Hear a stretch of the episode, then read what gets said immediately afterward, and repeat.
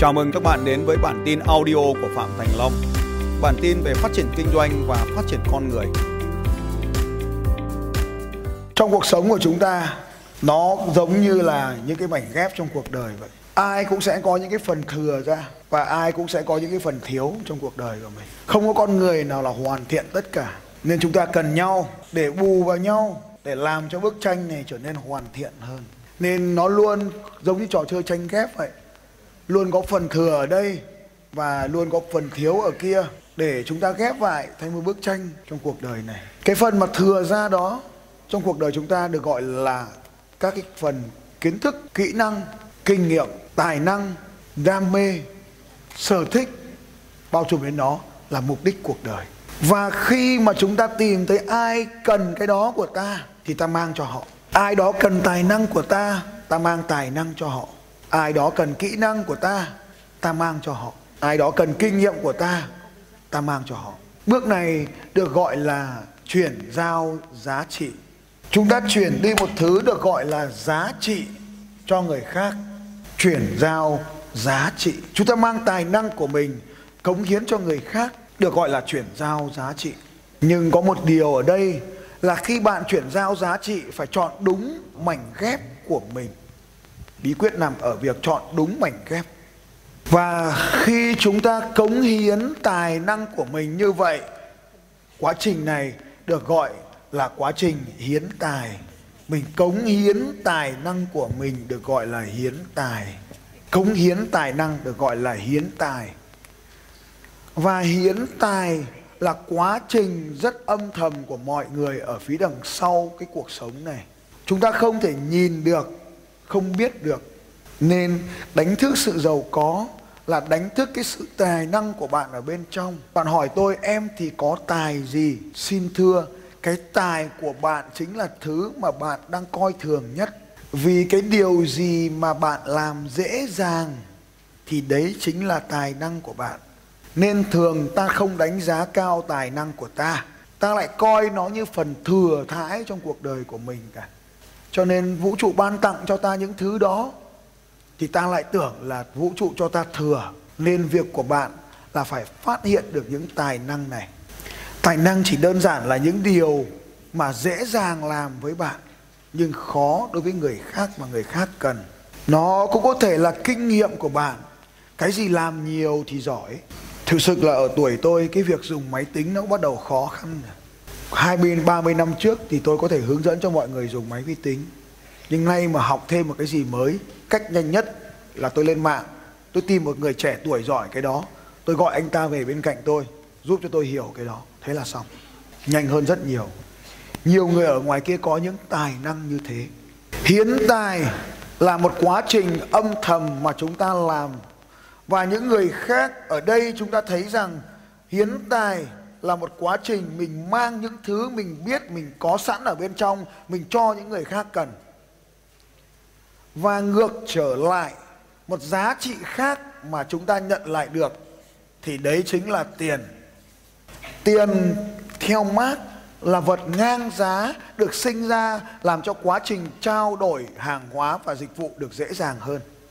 Bạn đổi một cân thịt bò, lấy một, mấy mười mớ rau nhưng mà không ăn hết 10 mớ rau được, cho nên bạn chỉ đổi lấy một mớ rau cộng với một khoản tiền.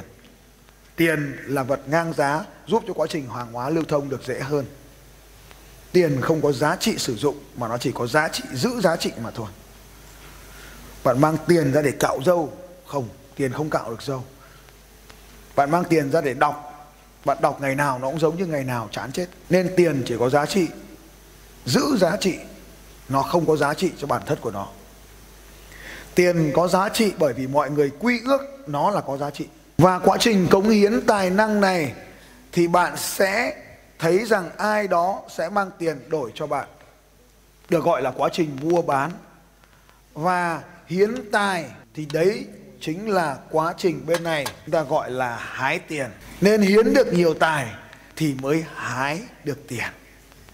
Quay sang bên cạnh hai vai rằng hiến tài là hái tiền.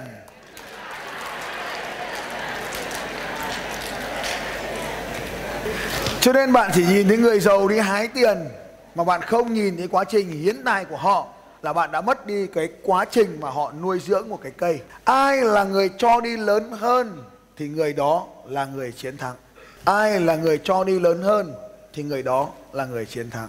Nhưng mà phải cho thì phải cho đúng người cần. Quá trình này được gọi là marketing.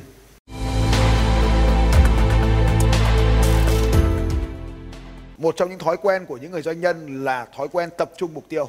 Tập trung vào một mục tiêu trong một thời điểm, tiêu diệt nó, rồi tiếp tục tiêu diệt mục tiêu tiếp theo. Một mũi tên thì không thể bắn được hai con thỏ. Vào một thời điểm, chúng ta chỉ giải quyết một mục tiêu thôi. Để ra được quyết định lựa chọn đúng đắn, tôi có một phương pháp sau đây. Phương pháp này có tên gọi là phương pháp đệ quy nhị phân. Nó dùng một thuật toán đệ quy tên gọi là quick shot.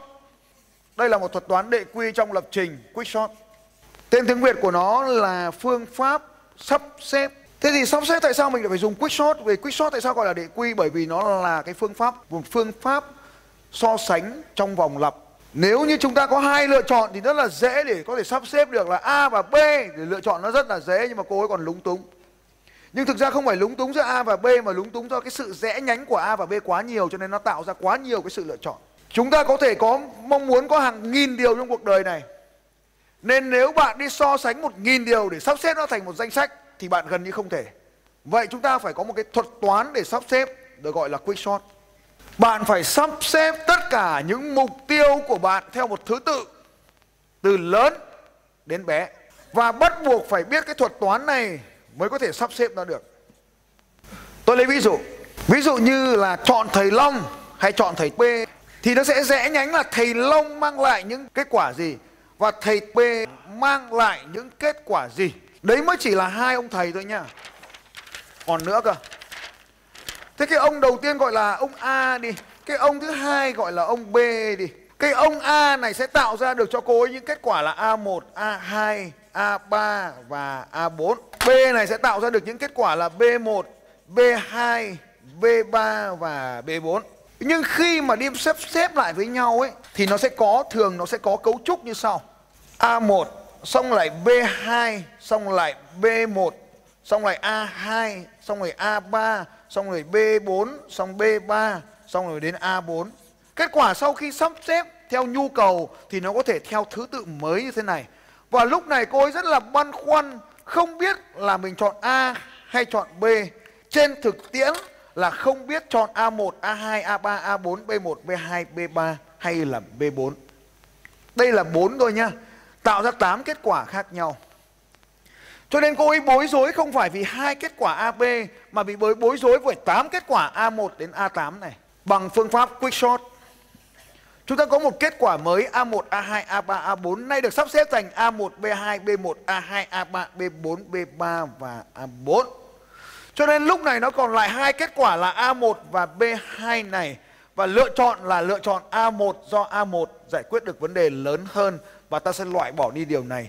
Vì quyết định được chọn A1 nên ta phải hy sinh B2, B1, B4 và B3 nên ta loại bỏ đi B ở đây.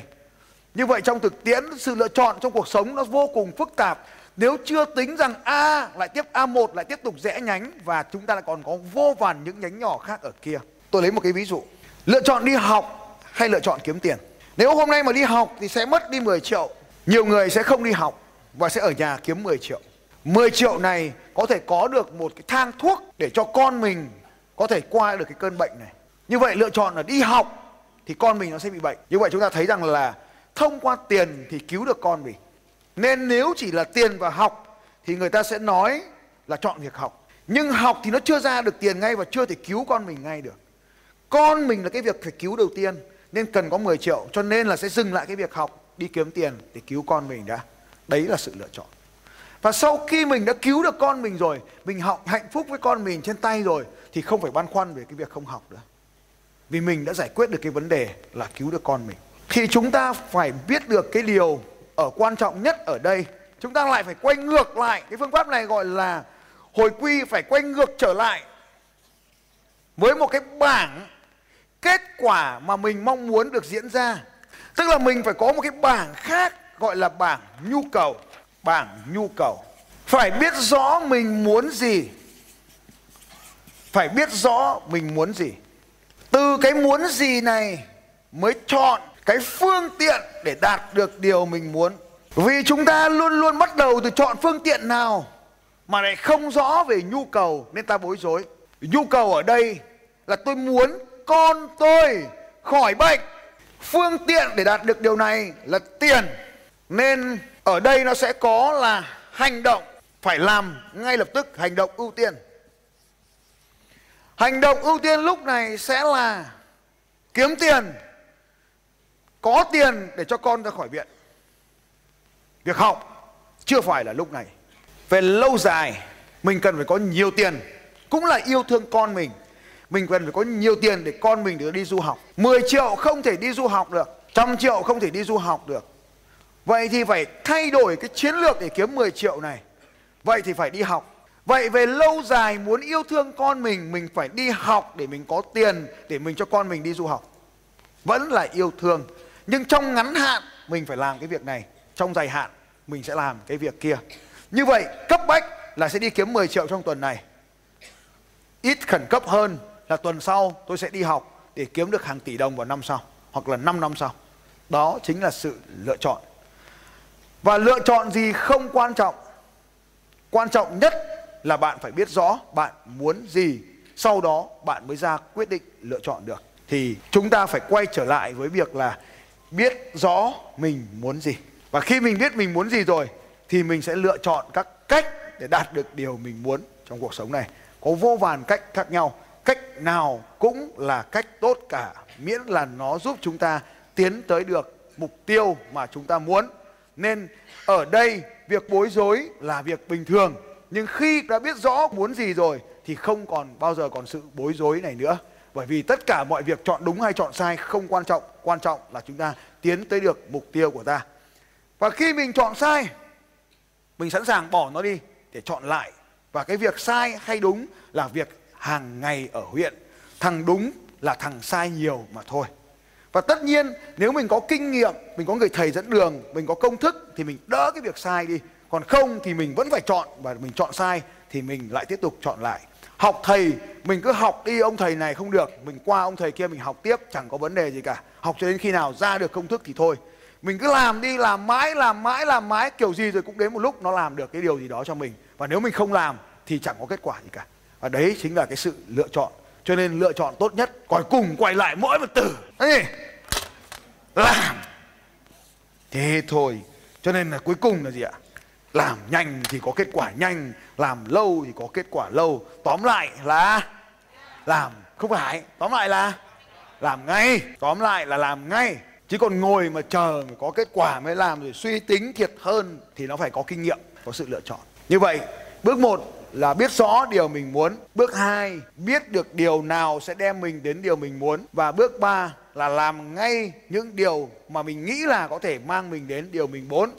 Và bước bốn là cái gì không có kết quả thì điều chỉnh nó. Cái gì không có kết quả thì điều chỉnh nó. Thiếu bước 4 là hỏng đấy. Làm ngay, nhưng mà cái gì không có hiệu quả thì điều chỉnh nó. Một trong những lý do khác nữa khiến cho cô ấy bối rối, đó là đa mục tiêu quá cho nên chúng ta phải nhớ trong một trong những thói quen của những người doanh nhân là thói quen tập trung mục tiêu. Tập trung vào một mục tiêu trong một thời điểm, tiêu diệt nó, rồi tiếp tục tiêu diệt mục tiêu tiếp theo. Một mũi tên thì không thể bắn được hai con thỏ. Vào một thời điểm, chúng ta chỉ giải quyết một mục tiêu thôi. Các bạn sẽ hỏi tôi là tại sao ông lại xui tôi có nhiều công ty, nhiều nguồn thu nhập? Bởi vì khi chúng ta đã có một công ty nó hoạt động ổn định rồi, bạn hoàn toàn có thể mở công ty thứ hai, mở công ty thứ ba. Đấy được gọi là vào một thời điểm chọn một mục tiêu còn những cái kia nó đã chạy rồi thì bạn không cần phải tập trung nó nữa. Như vậy, biết rõ điều mình muốn, biết rõ điều gì tạo ra điều mình muốn và làm những điều mà mình biết là nó sẽ tạo ra điều mình muốn. Nên là làm gì không quan trọng, chọn gì không quan trọng quan trọng nó phải dẫn mình đến được điều mình muốn. Xin chào các bạn và hẹn gặp lại các bạn vào bản tin audio tiếp theo của Phạm Thành Long vào 6 giờ sáng mai.